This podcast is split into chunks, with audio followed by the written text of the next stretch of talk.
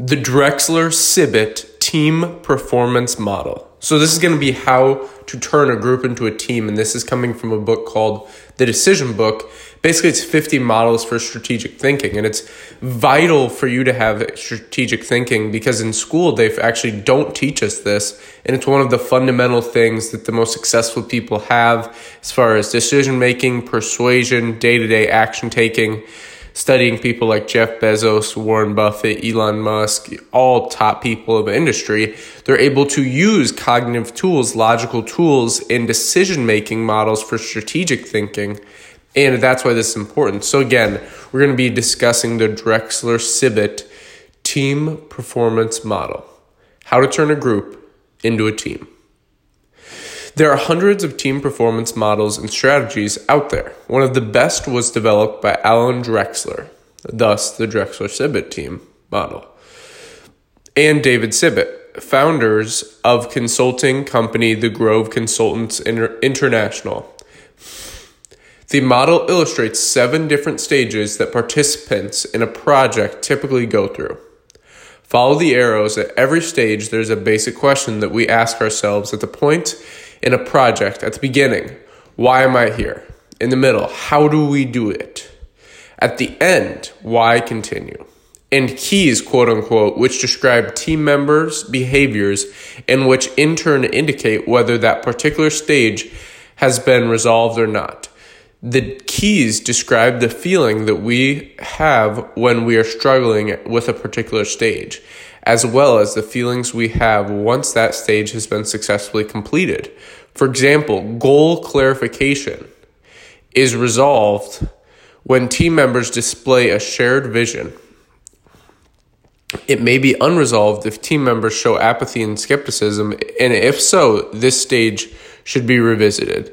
Many of the stages may seem obvious and trivial, but experience shows that every team goes through every stage. If a team skips a stage, it will end up returning to it later. So, if you're leading a team, you should present the team model at the beginning of the project.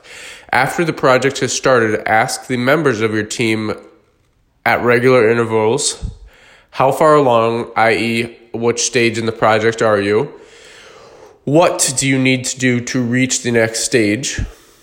If you are unsure about which stage your team is currently at, write down some keys for each respective stage and see the illustration. So if you have this book, this is on page uh, 140 to 141 and the illustrations on 142.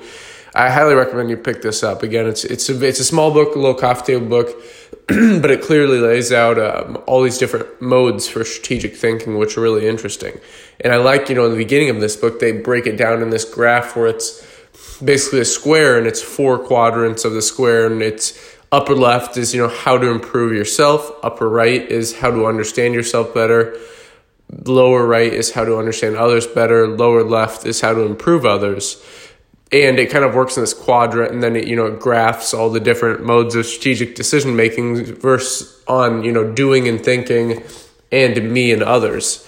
So this is an others one and this is you know how to improve others so this is when you have a team or when you have a group and you're trying to turn them into a team. And again don't be afraid of stirring up negative feelings among the group.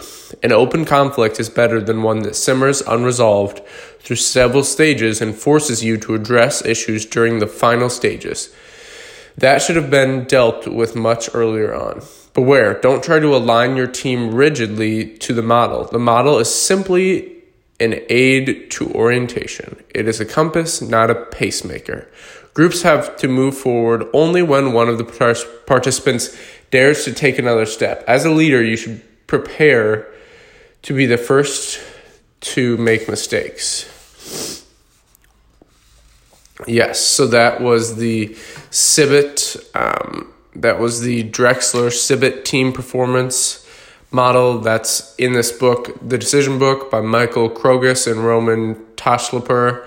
50 modes for strategic thinking. Thank you very much for listening. If you enjoyed this episode, please check out some of our other episodes. We do three podcasts a day one 5, one 10, and one 15 minute episode. Please leave us a review and subscribe if you enjoyed this. And until next time.